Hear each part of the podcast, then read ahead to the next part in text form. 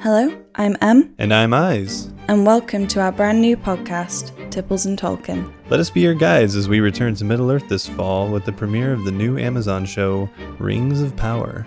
We'll discuss episodes with you, tell tales of old, and even bring you a brand new tipple recipe every week to enjoy. You can find us on all major podcast platforms, as well as Twitter, which is at Tipples Tolkien. That is T I P P L E S T O L K I E N, and Instagram at Tipples and Tolkien. So cozy up Pour yourself a drink. and come on a journey with us this fall on Tipples and Tolkien.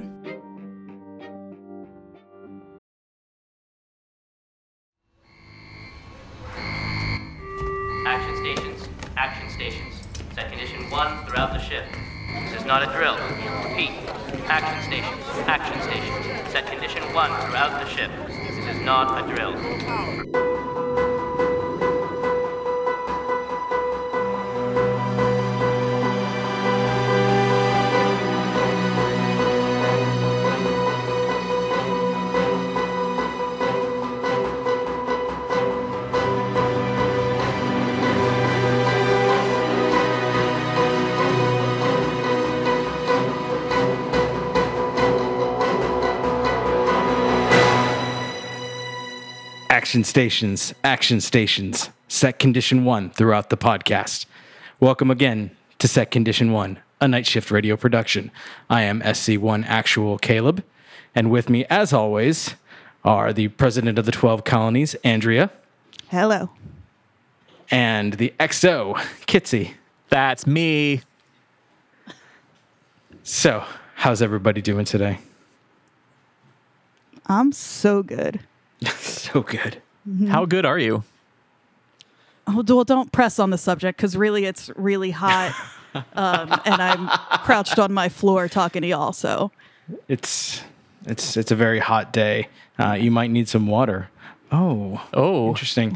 Uh, so, for those of you who have uh, joined us since the beginning, welcome back. Anyone who's new, uh, welcome to Set Condition One. We are uh, super excited to have you join us. We are a Battlestar Galactica fan cast.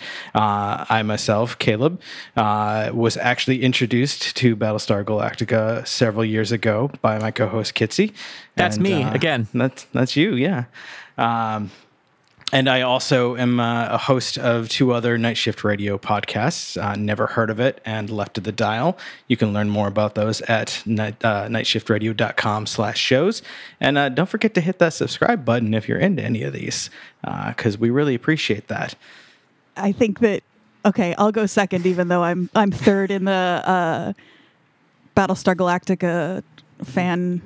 Yeah, but you were second in the this. intro today, so That's a good point. You're right. You're right. Um, yeah. So I was introduced to Battlestar Galactica some three, four weeks ago by my co-hosts Caleb and Kitsy, and I've seen four uh, as of the well, two hours of as of this episode, but I think in total about four. Um, and the only other thing I do is teach English and read Animorphs, and that's me. I'm Kitsy. I do some stuff and some things. Prove it. No.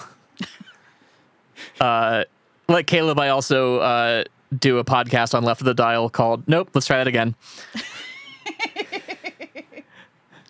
I do a podcast on Left of the Dial called Night Shift Radio. You should check it out. uh, yeah. So, oh, what? Huh?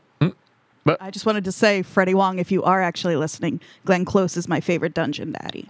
And if you're not, he's still my favorite dungeon daddy. Good to know. Now Caleb doesn't know what something means for once on the podcast. I'm okay with it. Good. Uh, let's try little this. Let's try me again, though. I'm Kitsy. Hey, Kitsy. Hey, Caleb. Uh, with Caleb, uh, we do Left of the Dial, which is another uh, podcast on the Night Shift Radio Network where we talk about music and stuff. So you can check that out at leftofthedial.fm or nightshiftradio.com slash shows. Caleb already said that. I don't need to say it again, but I'm doing it anyway, apparently. Uh, I also love Battlestar Galactica. Uh, Caleb and I uh, started watching it together uh, almost 10 years ago when we lived together in Syracuse, New York. Shit, it really was that long ago. It's it's it's been like nine years, um, and uh, Yeah, we used to sit there and watch episode after episode while drinking case after case of Yuengling. yes. Because that's what you do in your 20s. Which is, I'm pretty sure, why I feel like I'm experiencing some of these episodes for the first time, even though I've watched the show like four times. Yeah, it's you know it's been a while since I've watched through the whole thing, so it's it's kind of some of the stuff is kind of new for me. Like I remember the overall plot, but there are a few things that I'm like, oh yeah, I forgot about that. So It's weird. A lot of it seems really new for me too. that's Wow, we very should- surprising. We should really dig into why that is. Yeah, All right. So today's episode, we are discussing season one, episode two, water. And so I brought I brought my water bottle to the recording. I'm actually drinking iced tea, but that's mostly water.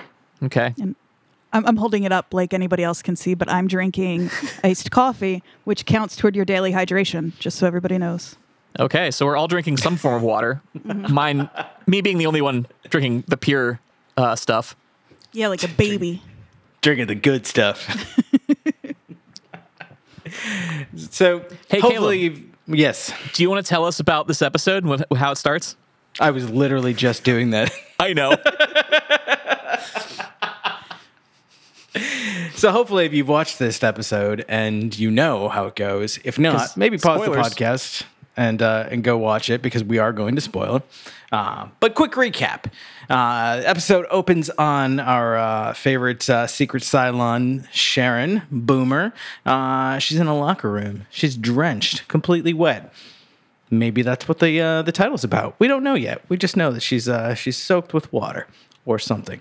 Uh, opens up a uh, a duffel bag, very confused. Pulls out you know her her uniform to change out of her her flight suit back into her her dress blues. Uh, but what else does she see? But some explosives and a detonator. Oh. dun, dun. And of course, she's very confused. She doesn't know how that got there and like how she got where she is. And so she tries And to. why is she uh, wet?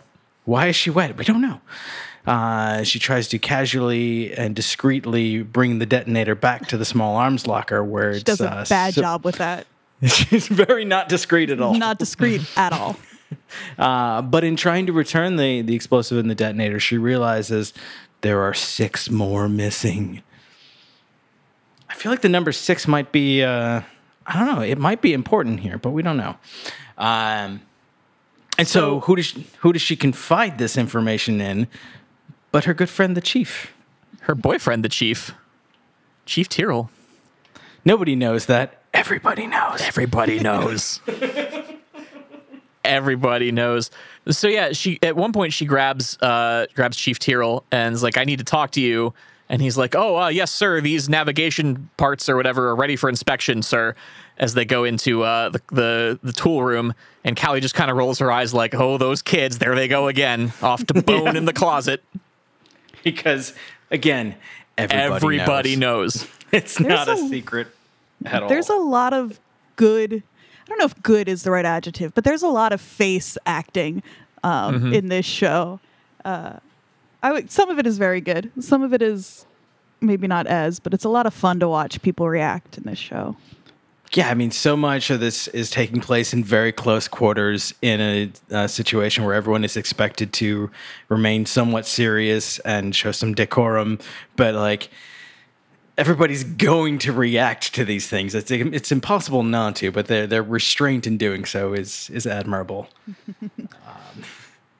So the thing that I have been wrestling with um is whether or not Sharon knows what she did. Or is it an act? Like she doesn't know she's a Cylon yet as far as we know. But you know, she she wakes up soaking wet and you know is panicked talking to the chief like oh my god what are we going to do there's these detonators missing blah blah blah but part of me is wondering is that an act I am interested in Andrea's perspective because I know what I think, but watching it the first time, what did you think? Um, So that was my question at first, especially with how um, Scooby Doo like her sort of uh, secret walk into the armory or whatever is. But the moment at, there are moments at least um, where I think you can see her struggling like trying to figure it out. So uh, later in the episode when they're trying to locate water on the surface and she says i'm having trouble saying it she means that like literally and physically that she knows it's there she wants to vocalize that and something is holding her back from that. Um, and i my guess is that she suspects something ain't right. Um, when you wake up soaking wet, you can't explain why, and that's like the least of your concerns. But with all the missing bombs and all, there's definitely something going on, right? Um, but Yeah, I mean, if you if you wake up soaking wet and you're not Bruce Springsteen, like that's probably a problem. very good. Well, You done. can't see it at home, but I just did finger guns I'll bet they, at the Google Hangout. I'll bet they knew you did though. They felt Oh, you, it you could hear it in my Yeah. in my attitude. for sure. I I very much agree with Andrea on this, and I think so much of that comes in to uh, at least in like the first several minutes of this. Sharon is alone, and her reactions of shock and horror and confusion are a little bit too realistic and too natural uh, when she's by herself uh, to be convincingly an act. Like if she was just like, you know, she wakes up and goes to the chief, and there's like, oh my god, I don't know what happened here. Like that I could see, but like she's by herself and comes to from like being passed out, almost as though like this other consciousness took over her briefly and then let her go. And so th- this was kind of hinted at early on when they learned about uh, you know the Cylons looking like us now, is that there might be sleeper agents who don't even know that they're Cylons. And all of all of Sharon's behavior up until this moment, I would say up through possibly the very end of this episode, and we'll get to why that matters. Uh, all of it up through that point feels to me like she doesn't know. Fair enough.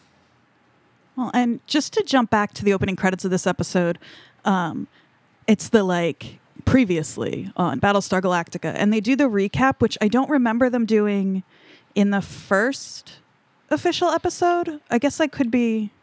I think that Wrong? this might be where they start that, and then ongoing they do it. Yeah, I thought it was Yeah. interesting that it's sort of like that felt to me like you would think that were the first episode to catch you up from the miniseries. Um, but the reason I bring that up is in the the text in that um, intro, it says something like um, some of them even or some of them are even programmed to think that they are human. Um, Yeah. And I feel like it's unspoken. It's like an unspoken TV rule that you can't lie to the viewer in the opening credits, right? Like Leoben and Doral, I think, knew that they were Cylons and were trying to convincingly lie. I don't think Boomer does. I'll Correct. be pissed when she finds out. So here's a, here's a fun question, not to derail us too much from the episode, but I'd I'd like to know both of your answers to this question. If you were a Cylon and I knew and you didn't, would you want me to tell you? Oh. Yes. I guess it depends on the context of how you knew, but I think yes. if I'm a Cylon, you have to tell me. Otherwise, it's entrapment. That's true. I think I've already made. I have three jokes, so I don't. I'm not even gonna. it's fine. Um, I, I think I only have six, so it's not like I'm doing much better. I think I'd want to know because I'd be kind of psyched. Yeah. Are I mean, are all Cylons hell bent on the destruction of the human race? We'll find that out. Yeah, we'll find that out. Are all uh, Cylons who know they're Cylons? Maybe I should say. Hell Much like Let's come back like- to that in many episodes from now. Same. Much like any group of people large enough, there's not necessarily one uh, like cohesive opinion Yeah. or philosophy across them all. So we'll uh, we'll definitely get to that and why that's important uh, in later episodes. But that's a great question. Um, I think that being a Cylon in real life would play very well to my desire for there to be multiple copies of me. Well, as we've talked about before, we think there might be. There definitely are. There are several versions of me living in this timeline right now, and I don't know how they got there or how I, don't- got here. Ooh, I don't think that's come up on this podcast. I think you have to be a fan of um, night shift radio content across podcasts to That, that's true. be It's in on definitely that one. it's definitely come up in Never Heard of It, and I think also Left of the Dial. Yeah, for Yeah. sure. So just just for fun, you do actually have to listen to all of the podcasts on Night Shift Radio to uh, fully immerse yourself in this uh, complex ARG that we're weaving for you. so Piece together the story of time traveling Caleb. Oh, there's more to it than just time traveling Caleb. It goes it goes so deep. But anyway, It goes so deep. we can't talk about the whole thing on this podcast. You've got to listen to the others. So yeah, I, I think that I would want to know.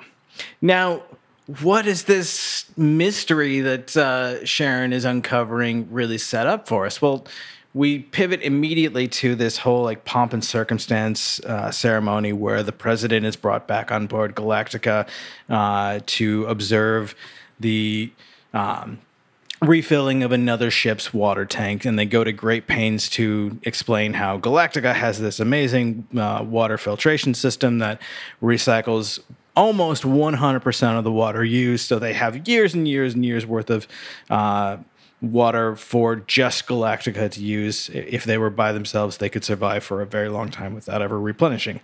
But some of the other ships in the fleet don't have that. So they've got to dock up with uh, Galactica's water system periodically and refill their tanks. So there's this whole ceremony that they do.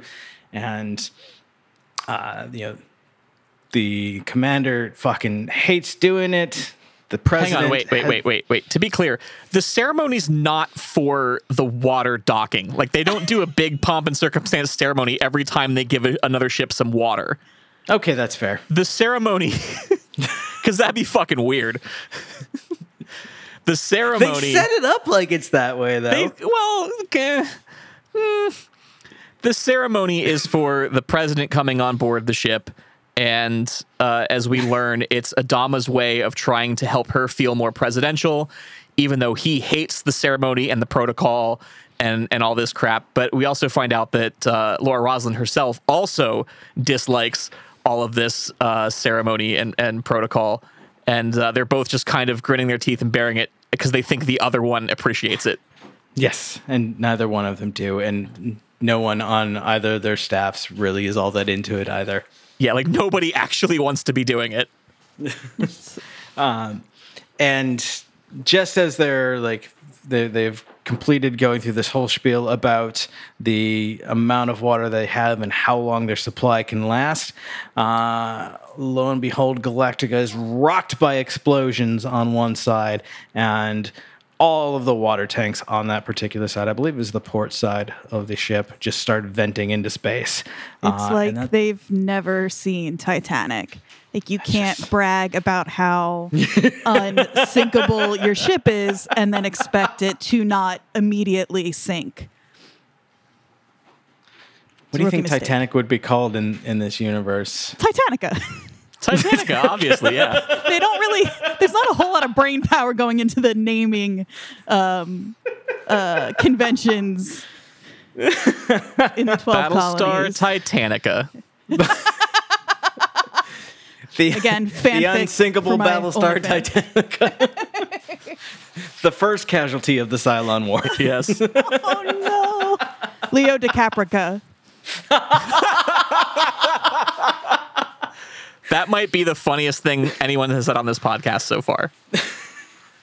Well, I had that really good Jurassic Park Yeah, I was gonna say. I think a couple I, episodes back, but I think you now have documented uh, evidence of that being the the funniest thing. So you may now have be two for two on funniest things said on this Oh. podcast. and I am keeping track. Let's let's not forget Billy Ray Cylon also. Billy Ray Cylon is very good. That was a joint effort, though. I think you had that good Springsteen one all of uh, thirty seconds ago. Uh, that was yeah, that was a good one too. Hey, so they're venting all their water directly into space. But when the damage control uh, teams go to try to sort things out, they only find five detonators. But wait, Or Caleb. rather, uh, evidence of five explosions, I should say. They don't find any detonators. Yeah, there were five. they've- Yeah, I was say they've those detonators detonated. survived. Holy shit, that's like those little plastic explosives, uh, which I believe in this universe are called G4 and not C4. That is correct. I believe uh, if they can blow a hole in the side of a Battlestar, but the detonator survives, they should probably make the Battlestar out of whatever they make the detonator out of. Is this your Seinfeld bit for for the future? Why don't they Why just don't make they the make plane this- out of a black box? yeah, no, that's basically what I'm saying. Jerry Seinfeldicon. I could do this all day. So, so Caleb, they only find five explosions, but I thought earlier you said there were six detonators missing. That's true, which uh, sends our, our girl Sharon into uh, yet another frenzy of feeling like somehow they're going to find that last detonator and she's going to get it's going to get traced back to her and she's going to get in trouble. Which again, the panic in her uh, expression and in her voice tells me like she she knows that like she probably is involved in this, but she doesn't believe that she is and she doesn't know how she could be. So she's desperate to find answers. And at one point, even um, she's talking to the chief, and you know the chief's like, "You can't screw around with this stuff. You've got to go tell the master at arms." And she's like, "I can't. They're gonna think I'm a Cylon." Yeah. and and I that's the that's the thing that kind of gets me though is that like she went straight to oh my god they're gonna think I'm a Cylon because I found explosives like that's Well, a bit of a stretch to me but hey That does get touched on though, because when they're having a, a briefing later and they learn that it was sabotage, that it was ex- explosions, um, the uh, I, I think it's the commander that immediately jumps to like we have a, at least one Cylon on Galactica, and then they have this whole discussion of like we have to keep this under wraps. Who knows that the Cylons look like us now? And they incorrectly say that it's like the five people in the room and three Marines. There's definitely more people who at this point have have heard it whether they you know know concretely or not. Like that that information is definitely out there. yeah the rumor Uh, is spreading fast but they they make a point to say like you know we've got to contain this because people are going to be just accusing their neighbors of being Cylons for nothing. Which, given humanity's track record, I think is a pretty reasonable statement. oh I think absolutely it's ma- yeah, I think it's maybe the first time I've disagreed with President Roslin because she says like rumors are always flying or something like that. Um, but that's all that's all you need. Like that's that's as good as fact for for most people in a situation like this. Yeah. So I her confidence there I think was uh, a little unfounded maybe. well you know she's just she's still learning how to do the job She's so it's like, this is like her second day so That's true. Yeah, I was trying to figure out how many like hours have even passed since um the first part of the mini series, right? It's like not quite in real time, but it it almost feels like it is. Um it's it's really interesting they, they play a lot with the time there because I feel like there are, are several times where there are days, if not weeks, between uh, what we see as episodes, uh, and other times I feel like it's minutes. Uh, and we know that uh, episode one, 33, like they've been at it for at least five days because they've been jumping every 33 minutes. But we don't know when that started after the miniseries. We also know that at the end of the last episode, they finally got away. Uh, but how long between that last jump where they realized they were in the clear till now? Uh, it's worth noting that in this whole time that they are now uh, stuck trying to figure out their water situation, there's still no Cylons present. So the Cylons have not yet caught up to them in space. Or is it that the Cylons don't want to catch up to them yet? Are they just kind of sitting back and watching and seeing what they do now that their water supplies have been uh, depleted? Interesting.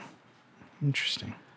Because I, I feel like uh, at this point the Cylons 100% have the upper hand and could very, very easily wipe out the fleet if they wanted to.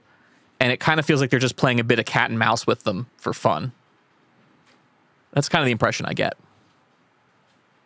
Interesting. Yeah, I mean, it it feels very much like they have an overwhelming superiority in the uh, in the air, so to speak.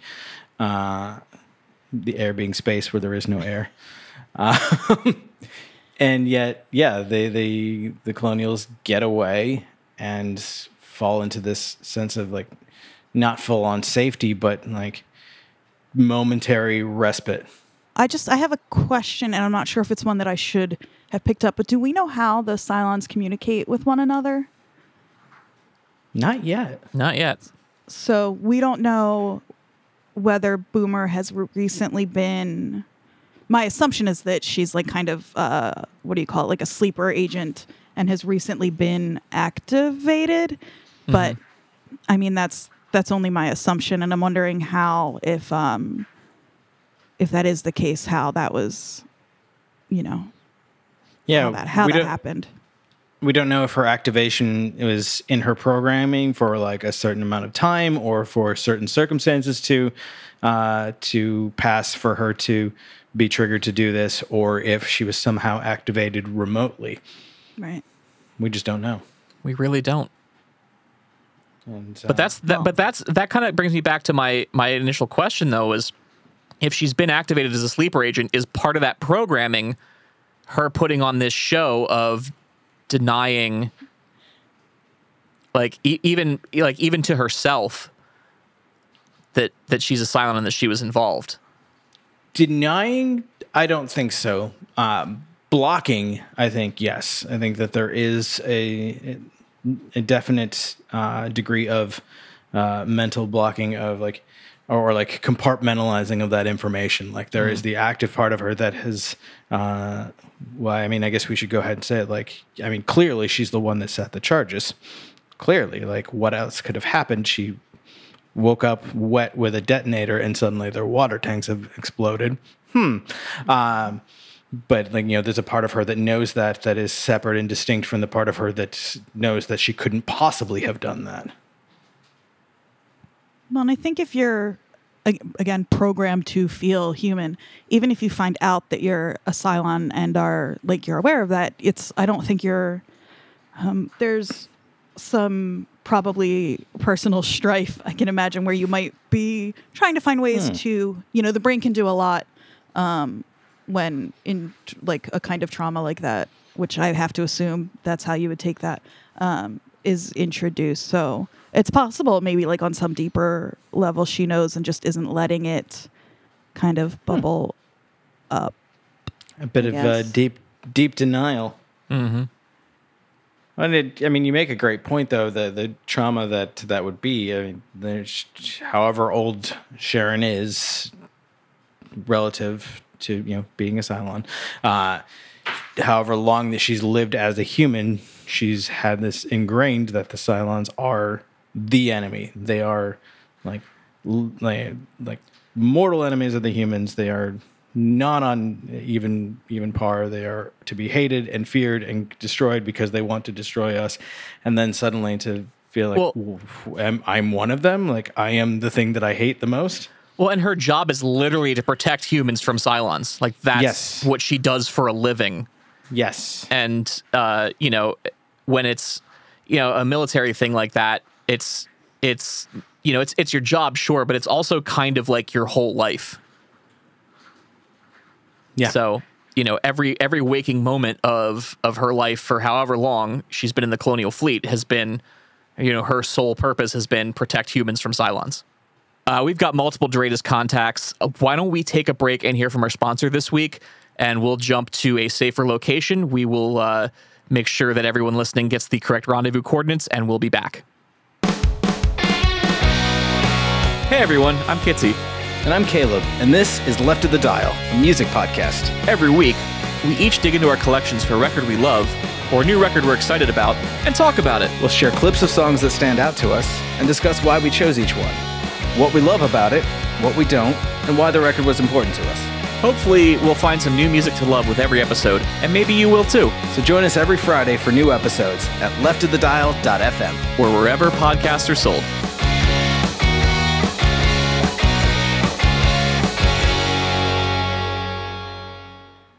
Nailed it. The physical restraint I just had to exercise to not That was fall I was right back into that. Thank you, thank you.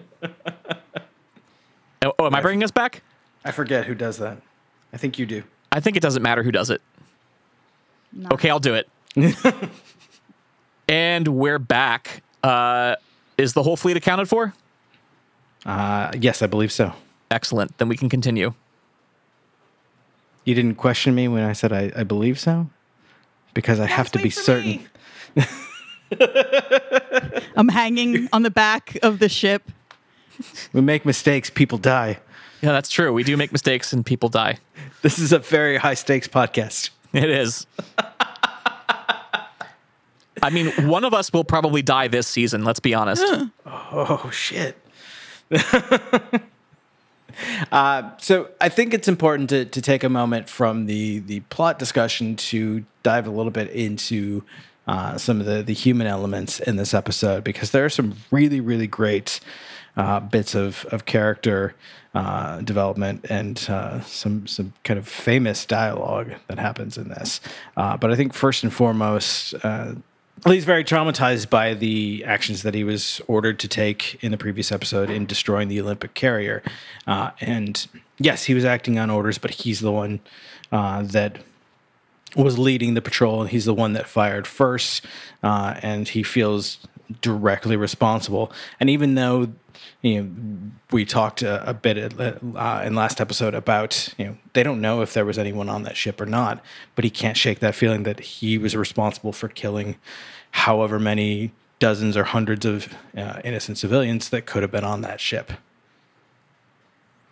This is weighing, weighing very heavily on Lee. He's uh, he's upset. He it's you know he's having dreams about it, what have you, and he's he's talking to Commander Adama, uh, and says you know I can't stop thinking about the Olympic carrier. And Adama says, you know, that was three days ago. It's ancient history under these circumstances. Leave the second guessing to the historians, uh, which is an interesting line given what's going on right now in the world, actually. Yeah. Um, and this is going to be ancient history when this comes out because this is like three weeks from now. Uh, anyway, anyway, point is, uh, so point is, Lee's still like, but you know, don't we like have to, you know, make sure we did the right thing? And, and Adama says, we did what we had to do, son. A man takes responsibility for his actions, right or wrong. He accepts the consequences and lives with them every day. I just it's a really beautiful moment because I think we I don't know that we do, but people around um Adama tend to think that he's this like kind of hard-headed military guy who can just kind of barrel through, but he's not saying that and this is a moment where you really get to see that that like you have to do it you can't second guess yourself but he's not saying it doesn't still weigh on him Right. which i think is a really beautiful vulnerability to show his son when that's something that it seems like they've been butting heads about for the last three three days at least so i thought that was really a really beautiful moment Yeah, I would agree with that. And then later, um, Apollo goes to Colonial One to talk to to Laura Roslin about it, and she she you know says, um, you know, I know what a hard thing that is to live with. I can't stop struggling with it myself. Um, and then Lee even says, you know, I can't stop thinking about it. But a man has to accept responsibility for his actions. He doesn't second guess the choices he makes. He lives with them every day. Really, just echoing what his father just told him. Uh, but I think what's really cool about this um, this thing is is she makes a, a she tells him a story about uh, former President Adar, who uh, I forget what exactly what it was. Like he sent the military in for for something, um, it- you know, and he uh, and 15 people died. 15 people died because of, of what he did, and you know he he was sure he made the right choice, but it was still weighing on him heavily, and um, you know, even though he couldn't admit to it publicly, he kind of had to, you know, keep that statement of like, I, you know, I, I made the choice I had to make and whatnot. Um, but he kept, uh, you know, he knew it was a mistake in, in his heart. And so he kept the names of the dead in his desk drawer. Um, and at that point, uh, Laura reveals to Lee that she's got Olympic carrier written on a piece of paper uh, in her desk drawer um, showing that you know she's kind of feeling the same thing. Like, I, you know, was this a mistake? Was this not? Like, I don't want. I want to make sure I don't forget this. Uh, which I think is a really cool moment between the two of them. And that's something that I think that this show continues to do really well is to have those quiet, very human moments of like showing how someone might actually react to a scenario like this. Like the entire scenario, uh, be you know, being sci-fi, being set in in space with uh, sentient robots chasing after us through uh, through hyper jumps. Uh, it you know it takes a little suspension of disbelief, but they really make up for that by those like kind of gritty personal moments that make you feel like oh, this like this could actually be happening, you know, in a, in a city in the U.S. right now. Yeah. I think as somebody who is so new to the show, uh, the way you kind of just described Caleb, the the sort of trappings of the show, like what's on the outside, um, is what I thought the show was and why I stayed away from it for so long. Because I'm, I'm, you know, I'm continually, continuously, I'm still confused on the two of them, uh, continually surprised by how uh, subtle and nuanced a lot of the interactions between the people on the show um, can be. And I think that's a really good example of that. that Yeah. There. Yeah, I mean, I think the reason I love this show so much is, you know, what drew me in was the whole sci-fi space travel, you know, aspect of it because that's like right up my alley with things I enjoy. But I think what really hooked me was, you know, they very easily could have made a show that was just a, you know, space battle of the week, um, and they did not do that. Uh, instead, they really explored, you know, they really developed these characters. They really explored how the the events are weighing on these characters, how they affect these characters. They they really explore kind of how society handles this situation and and kind of the breakdowns that happen and the class divides. Uh, and and you know, for me, that's that's what makes this such a great show. Like the the the space battle and all that stuff is kind of just there and auxiliary to it. And while it's super cool and they did a great job with that stuff too, like the the story that they weave uh, in between that is is really what I think is is the real draw of this show for me. Uh, We also get to see kind of you know, the the scope of this show is huge. You know, because you have this fleet of however many ships with you know almost fifty thousand humans on it, and then you also have the fleet of Cylons, and you also have things happening on Caprica, uh, which we'll get back to in a moment. Uh, but you know they they do a really good job of revealing some of the layers of what's happening elsewhere without spreading the storyline too thin. We get uh, you know when when we first learn about the you know the the sudden uh, and violent water shortage, uh, you know, there's concerns that people are going to uh, be not okay with suddenly having to ration and you know with with having a shortage of water, which understandably, I mean, they're already in a, a fight for their lives, and now you're saying like. We're, we might run out of water. Like Yeah. that's gonna that's gonna panic people. And Well, Colonel Tigh even says something to the effect of like, you know, the military is used to rations, but the general public, you know, they don't like being told they can't take a shower or wash their laundry. or drink more than a thimbleful a day. Yeah, which is which is absolutely true. Like, if you told me I could only have so much water a day, I'd be like, uh, what? yeah yeah it's it's a, a hard order to make and and to enforce across this this large fleet. And we learn that sure enough uh, riots are starting to break out on uh, i love that it, it's a cruise ship which means that the passengers on that probably started out uh, on a fucking vacation and now they're having uh, you know something worse than uh, a carnival trip with uh, coronavirus. Um, and so uh, Roslin and Adama are, are discussing this of what to do, and you know Roslin uh, wants the the uh, the Galactica to provide security to the fleet, and you know Adama tries to protest like we don't we don't have the manpower for that, and she's like you know you have the only well, she explicitly says you have the only armed, disciplined force available, uh, and we get one of Adama's most powerful lines, and I think one of his most famous ones that's even been memed uh, from the entire show. Yeah, but I'm not going to be your policeman. There's a reason why you separate the military and the police. One fights the enemy of the state, the other serves and protects the people. When the military becomes both, then the enemies of the state tend to become the people. and how just apt is that for what's happening in the world right now too? Like, Yeah. Yeah, I was like dumbfounded. I had to pause and sit with that for a second and then go back and watch it again. Just thinking about the tanks rolling through, uh, like literal tanks, right? Rolling through uh, Kitsy's neighborhood just what just last week. Yeah. Yeah. Yeah, when St. Louis was under occupation in 2014, 2015-ish, uh, that that meme I think was that was the first time I saw it make the rounds, and I was just like, "Holy shit!" Like, how does this character that that Edward James Olmos just uh, fucking nails in every sentence? Like, how is that so prescient to like the mid 2010s in the U.S.? It's It was unbelievable. it's just supposed to be fiction. Yeah. And I'm again, it was the, goosebumps now. It happened in the mid 2010s, and now here we are, 2020, and it's still relevant. Yep. Yep. It's almost like we're bad at learning lessons, huh? Something like that. almost uh, all of this has happened before and all of it will happen again so we mentioned that there's still some events going on back on caprica and we actually touched on it last time because we learned that uh, helo was still alive and on the run from the cylons and he runs into sharon But wait, Caleb, I thought Sharon was on Galactica. but she is on galactica Well, how's she also on Caprica? how is she also on caprica It's not the same Sharon. Y'all know there are Cylons in the show, right? That there can be. Did what you guys miss that? I'm sorry, what? Is that? Y'all, There's this what? is- oh no, I'm embarrassed for you both.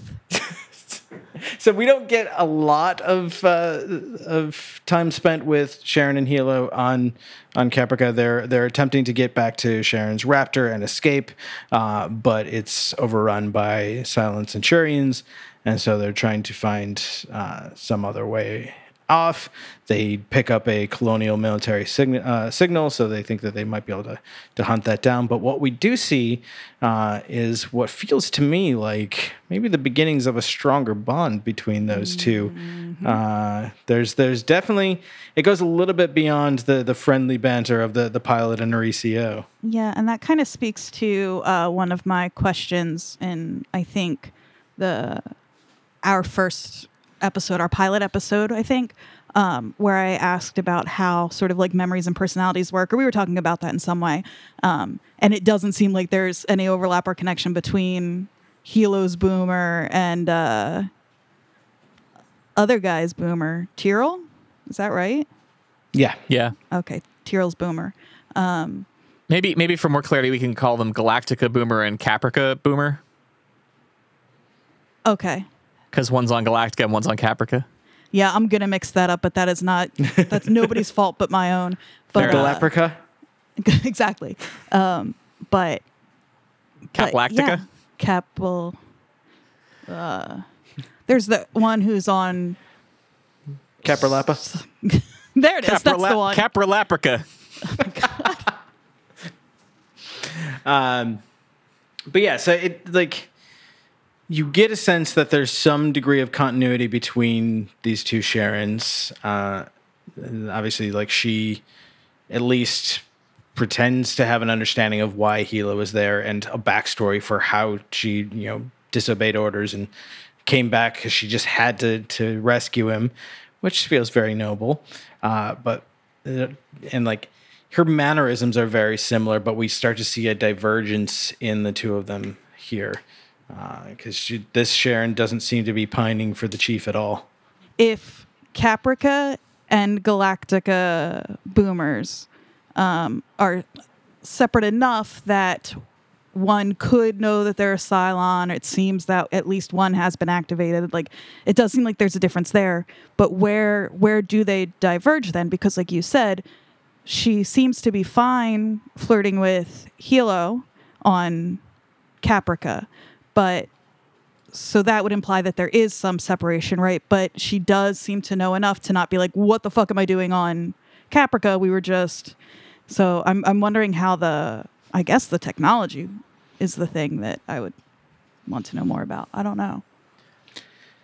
It almost feels like she either was was programmed to like her existence picks up from the moment that she decides to go rogue and go back for for Helo, or that's just the the point at which her backstory starts, and she does already know. But at this point, we don't know uh, what that is. But it, it, in some way or another, her story starts with that decision to go back and, and get him, and everything else that we know about Sharon is just backstory for her. Can I ask a question of you two that you might not be able to answer for me? Yes. Sure. do we ever find out more about so um let's say boomer is the seventh right in a line of 12 um can they just kind of come off the conveyor belt like they're like oh we need a seven on caprica um, and so they kind of spit her out and up to that point she has whatever knowledge or information or memories or whatever that Galactica, there I did it, Boomer has. and it's at that point that things begin to diverge. Or, The only answer that I would give is that we do find a lot more about how Cylons operate Cool. uh, as the show unfolds. Awesome. Uh, so, It- so it won't be all- mysteries forever. All of those questions will be answered at some point on the show. Awesome. So uh, I think really this uh, this little uh, moment with uh, Sharon and Helo on Caprica is more just to kind of keep that storyline fresh on the on the burner, but they don't spend a lot of time on it. What we do is end up back uh, at the fleet where they're uh, searching the the uh, surrounding systems for planets that might have water, and they're sending out search uh, search raptors to confirm if those uh, planets do, because the Raptors do have limited faster than light capability, so they can jump out, do a scan, and then jump back and repeat that process. And they've been doing this for, for quite some time and are just about uh, just about exhausting their, their options in the, in this one system. And there's a, a little conversation between Tigh and Adama of like, what do we do if we don't find any water in this system? Well, we jump to the next system and start over. It's like, the fuck do you think we're gonna do? It? I love that. Oh, like, we'll just go to Walmart and pick up a you know some bottled water and just be fine with that. Tigh with a little bit of kind of defeatism, and Adama is just like 100% practical. Like, there is no other option. We find water. We- That's yeah, it. we keep, we keep looking until we find it or we die. Yeah. it's pretty much those are the choices. It's the you know the unspoken reality uh, is that you know it literally is a, a life or death situation, and not finding it isn't an option. Uh, and so that's where we get uh, we we touched on this earlier. So we get the the payoff now of the scene where um, Boomer and Crashdown are in their their um, Raptor, and they've been they're just about ready to, to give up on the search. They've had no luck except uh, as Sharon is saying that she's got negative contact, we're seeing her screen positive contact found for for water. So what the fuck's happening? Like, does she just not see it? I mean, I think she's uh, my my take on this situation um, is that she's fighting something that's telling her to say it's not there, and you'll also see at this point she reaches her hand down to the the right of her seat, and there's a detonator with uh, with the explosives there. And she's and she reaches down and she's like gonna press it and she kind of pulls back and like you can tell she's wrestling with it. And I so I think what's happening is that her subconscious is trying to sabotage this finding of the water by either making her say there's nothing there or blow up the ship, like Yep. blow up the raptor that they're in or something, and she's fighting it. And she Yeah, and, and- she and she doesn't even really necessarily know if that's what's happening. Um because she even says like, "Oh, let's do another scan," and and and you know, again, she's getting positive contacts, and she's like, "I'm having trouble saying it," and you know, So- and I, I I think it comes off to to Crash Down as like she's so excited that this uh that, that she's found water that she's having a hard time like being like, "Oh my god, there it is," but really what's happening is that you know she's literally having trouble saying it, where you know something in her subconscious is stopping her from being able to say it out loud.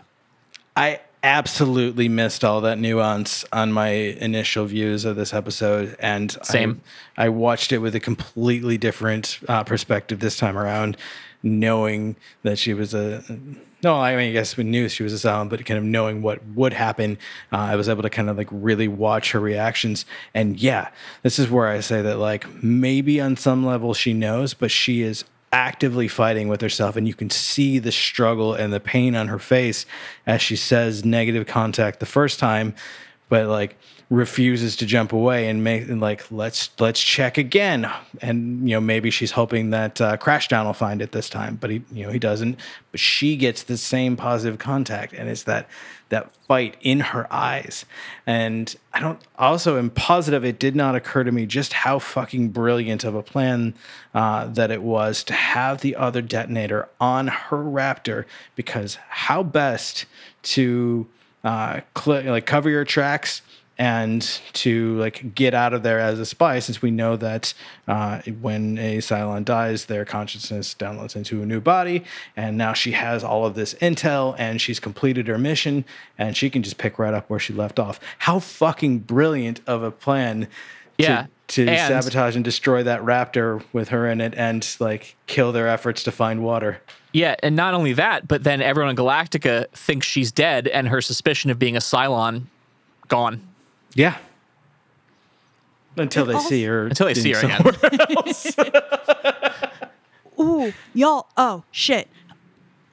The several things, but what's most now I'm I'm having trouble saying it. Um, so the quick thing that I want to jump jump back to um, is back from the first. No, it's the start of the second half of the miniseries, um, where I posited that the Apollo um, that we meet, who can't really explain how he showed up, like what happened.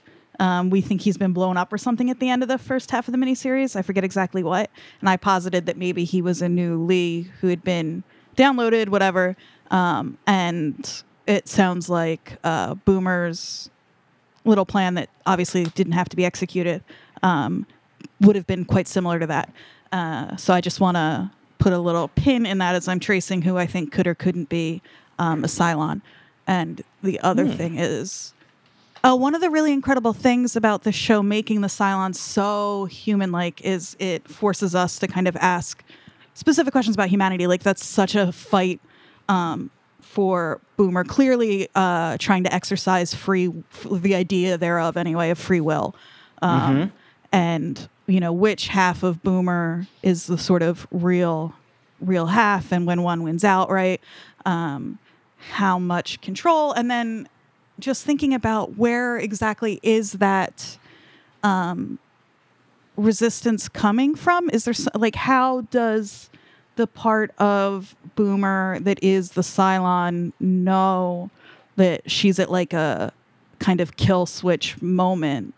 Um, you know what I what I mean? Like, is Yeah. there somebody monitoring things from somewhere else? Is there? I'm just I'm interested to see what happens with that. Yeah. Uh, yeah.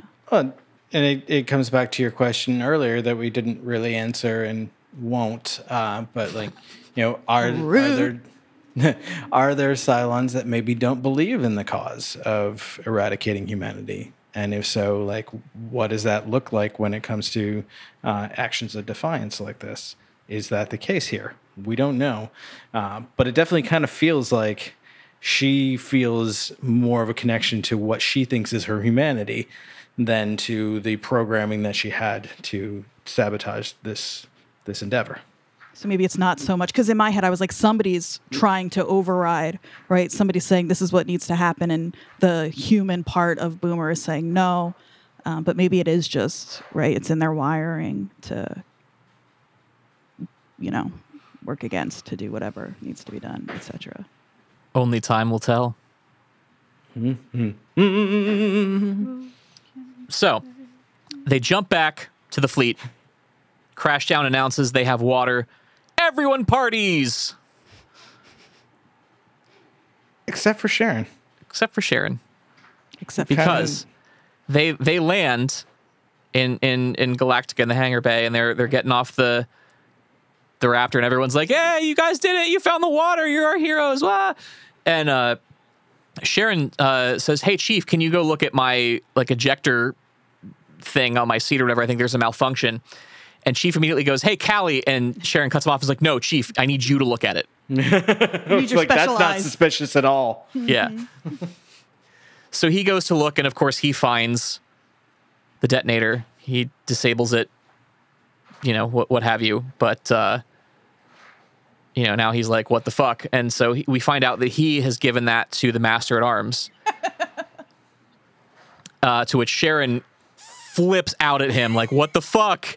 Damn they're it, gonna, Chief. They're gonna think I'm a Cylon, and and he's like, no, no, no, this is great. This puts them on the same trail we're on. They don't know, it, you know, they don't think it was you. Um, you know, it's it's it's fine. Everything's cool. This is this is how we should do it. This is how we should handle this. Uh, and they kiss because that's what they do. That, I mean, that is what they do. That's right. Yeah. Um, and I, I can't remember if it's immediately after this, uh, but I do know it's you know the the closing sequence of the the episode where she's just walking down a hallway by herself, and for the first time, she doesn't have that like fear or confusion or like inner turmoil. Uh, she actually like starts to look confident and almost almost a little bit like an, a, a, a knowing or like dare I say evil smile on her face. Mm-hmm. And that Like, I got away with something.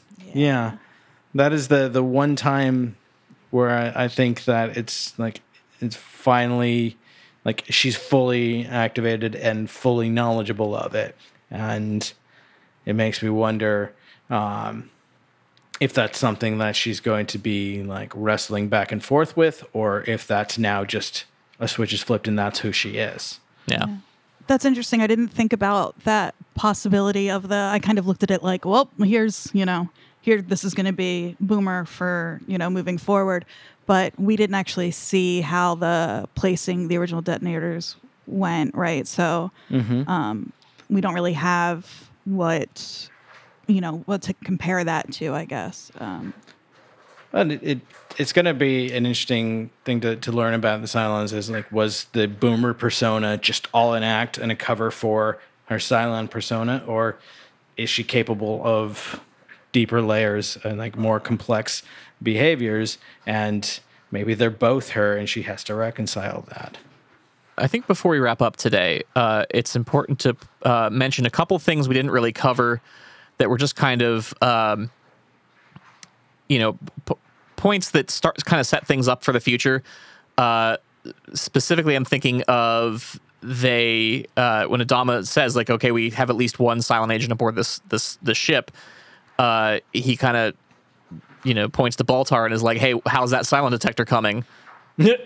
And Baltar, you know, Baltar is his way out of that conversation uh, with his typical is- brand of bullshit. That is Uh, definitely a verb. yeah, no, he's he's Baltaring uh, about that, and uh, you know, going on and on about the technical difficulties that he's having and whatnot. And Adama says, "Listen, your intellect, uh, you know, clearly uh, dwarfs that of anyone in this room, but I can tell by the way you're talking, and you think he's gonna say you're fucking full of shit. Um, but what he does say is, uh, you know, I can tell by the way you're talking that you're gonna need some help.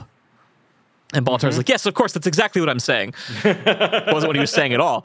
Um, to which uh, Lieutenant Gaeta gets assigned to be uh, Baltar's gopher. He's the- fucking thrilled about it. and oh boy, he's so thrilled. Uh, and uh, at one point, there they pop by the the officers' kind of lounge, and uh, Baltar sits down to get in a game of whatever the cards are that they play uh, with Starbuck. And uh, Gaeta's like, "Shouldn't we be working on the Cylon detector?" And Baltar looks at him like, "Don't let me keep you." And Gaeta's just like, "You fucking prick," and walks away. Uh, and then Baltar, of course, uh, beats Starbuck in cards with uh, Andrea's favorite uh, hand of cards full colors. full colors. Full colors. And He's uh, such a yeah, He's just such a used car salesman when he's like trying to bring people to the table there and he's like, This coat is what you know, made of whatever and the finest blah blah blah. Um, and everybody falls for the act. Um, even Starbuck by the end of it. They have that moment where he gives her the um the cigar from wherever, one of the last in the universe, which he lights for her immediately. I feel like I would have held on to that for a little while, but um, and you know, she blows the smoke in his face, and they have this really sort of like charged moment that I was um, kind of surprised and intrigued uh, to see to see happen there. The uh, the game is called Triad, by the way. it's basically the the twelve colonies version of poker. Oh, And so is full colors like a full house? I don't know anything about poker. It's the highest winning hand, so yeah, I mean, it's basically was a Royal Flush. I think is the, uh, the highest winning in, are in you poker. so- looking at something with detailed rules? I have no idea what you're talking about. Uh, no, I'm ac- I'm actually just looking at the wiki page, which is uh, fairly light in information. Um, I just mostly looked it up for the uh, the name, I want but to play that game though. someone are- has, I guarantee you, someone has made a deck and made rules, and that game exists somewhere. And when we get to mean- 5,000 downloads, we'll play with our two favorite listeners over Zoom. Um, and I'm going to win with full colors or I'm going to quit halfway through. So someone made an actual board game of Pyramid, which is the sport that they play in this show, but was actually a, a card-based game that was played in the original show. Interesting. That shit gets meta, man. It this really is does. the nerd shit that I'm here for. yes. so This is the content that I come here for. Mm-hmm. there's there's one more scene that I think we need to talk about before we we jump out of here, and uh, that is the scene where Laura Roslin borrows a book from Commander Adama. Yes. It's such a a, a it's a short scene. It's it's doesn't really add anything to the plot, so to speak, but there's so much character development in this very short exchange, and I love that about it. Yeah, it's such a beautiful moment. And the thing that I think I've said that like 12 times this episode, but there were a lot of beautiful moments. Um, the thing that I love so much about that scene, especially, is that Roslin is talking to Lee in that moment. Um, and uh, Apollo um, or and Adama just kind of grabs that book off his shelf and hands it to her. He didn't have to do that. And it's, I don't know, lending books. Nope, never lend your books, he says. Never lend a which I also really like. I, um, I'm like a book hoarder and I will buy multiple copies of my favorite books so that I don't have to lend them. Um, and so that was that spoke to my um, English major heart. I loved that very much. But it was also just such a kind of subtle way of showing that they're kind of softening right on each other. Um, Yeah. It's another very human moment because Laura like starts this conversation by saying like, you know, I see you've got all these books. Can you lend me one? I I only brought three with me. You know, or no, I only I think I only brought one with me for the like the trip to and from Galactica from Caprica. Like she didn't anticipate more than like maybe uh, you know a few hours in space. Yeah, this Uh, is supposed to be an afternoon trip. Like, three outfits in one book. yeah. Yeah, exactly. Yeah, she had she she had three outfits in one book, uh, and so she's she is dying for something else to read, and uh, you know because this has been Adama's home, he has this whole little library there, and they kind of have a, a brief moment of bonding over a, uh, an author that they both like, and you know he finds a book by that author that she hasn't read and gives it to her, and yeah, it's just such a, a sweet moment because the you know in public the commander has this like like almost never lets down that really gruff tough persona and when he has these private moments where he like shows that even just the the slightest bit of emotion is like oh we love you commander A curmudgeon with a heart of gold is like my favorite, my favorite uh, kind of character trope. So and good. not not for the first or last time will I say that I absolutely fucking love Edward James Olmos's performance of this character.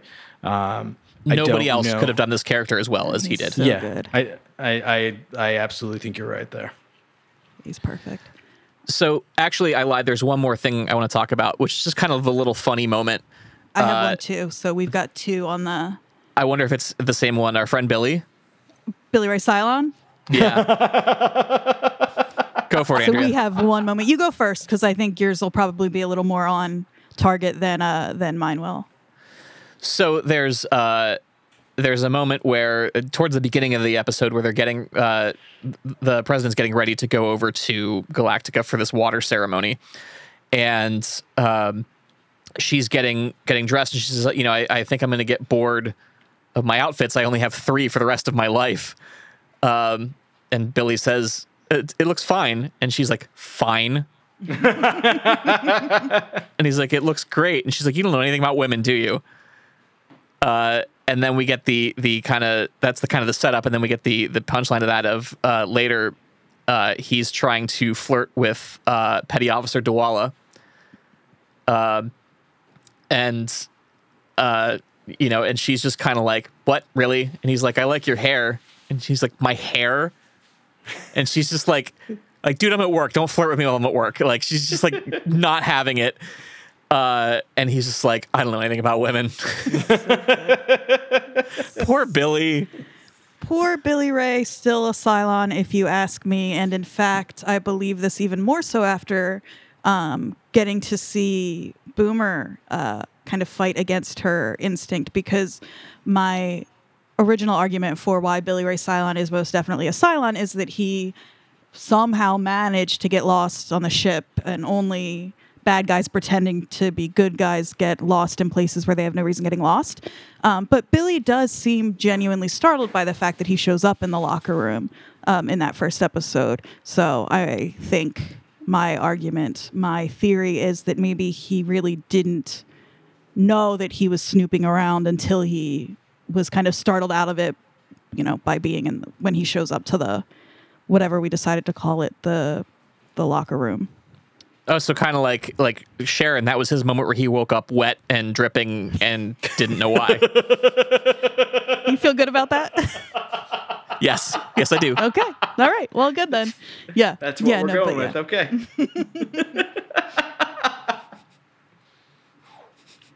All right. Poor uh, Billy Ray Cylon. Poor Billy Ray Cylon. Uh, I can't wait to Uh, be proven right. He's like he's like 13 and he just wants no, he's older than that. He's he's got to be like in his 20s, but he's just he just wants to love and be taken seriously as a person.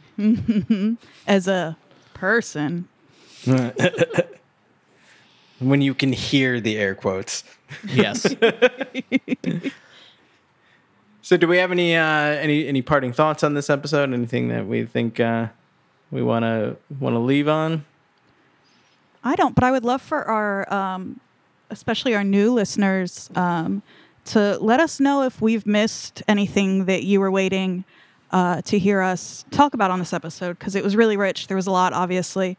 Um, so Yeah. we're not going to get to touch on everything every week, uh, but I'm super interested uh, to hear what our listeners are are thinking about, especially if they're new. Like me, that's something that has been really hard for me. Is that I want to binge the show and dive Yes. in and Google and read everything, and I can't. And the only two people I have to talk about this show have seen it all already, so I can't theorize with y'all in the same way I would if this were a new show. Um, so holler at us on all the social medias. Yes, I, I know. I know for sure that we do have at least a few brand new listeners, and uh, you know some others that are reliving it, like uh, Kitsy and myself. Uh, so yeah, let us know uh, what we missed, or like what your take was. Like, tell us what you think about the uh, the inner turmoil of Sharon. Does she know uh, in this episode that she's a she's a Cylon? Uh, you can find us on both uh, Instagram and Twitter at setcon1 number one podcast at setcon1 podcast. So please let us know what you think. Uh, I, w- I will And, throw out there if if you have seen the series, please no spoilers for Yes. for Andrea's Please, sake please, and for please, our please, our new listeners' sake. Uh, Yes. Please try to stay stay only with things that we've covered up until now. If if you could, please do that. We would all That's- appreciate that. that's super important. Don't don't ruin the experience for the the, the newcomers. Uh, or uh, you know we'll we'll throw you out the airlock. I don't, we don't, we probably won't do that. That's that's that's aggressive. I'll just be a big baby about it. Yeah. But yeah, of course. So uh, check us out on, uh, on social media. Give us a follow if you would like. Make sure you subscribe if you're enjoying this uh, this weekly content. Listen to us every Tuesday uh, as we do a new episode every week. You can find us at Set Condition One throughout the podcast.com. and you can also check us out at nightshiftradio.com. Uh, and if you visit the slash shows page, you can see all of our other Night Shift Radio pages.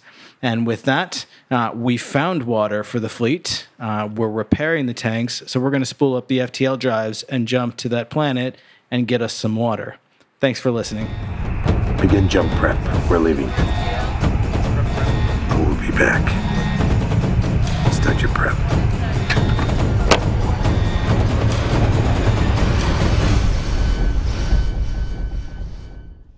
Set Condition 1 is a night shift radio production. Visit nightshiftradio.com for more information.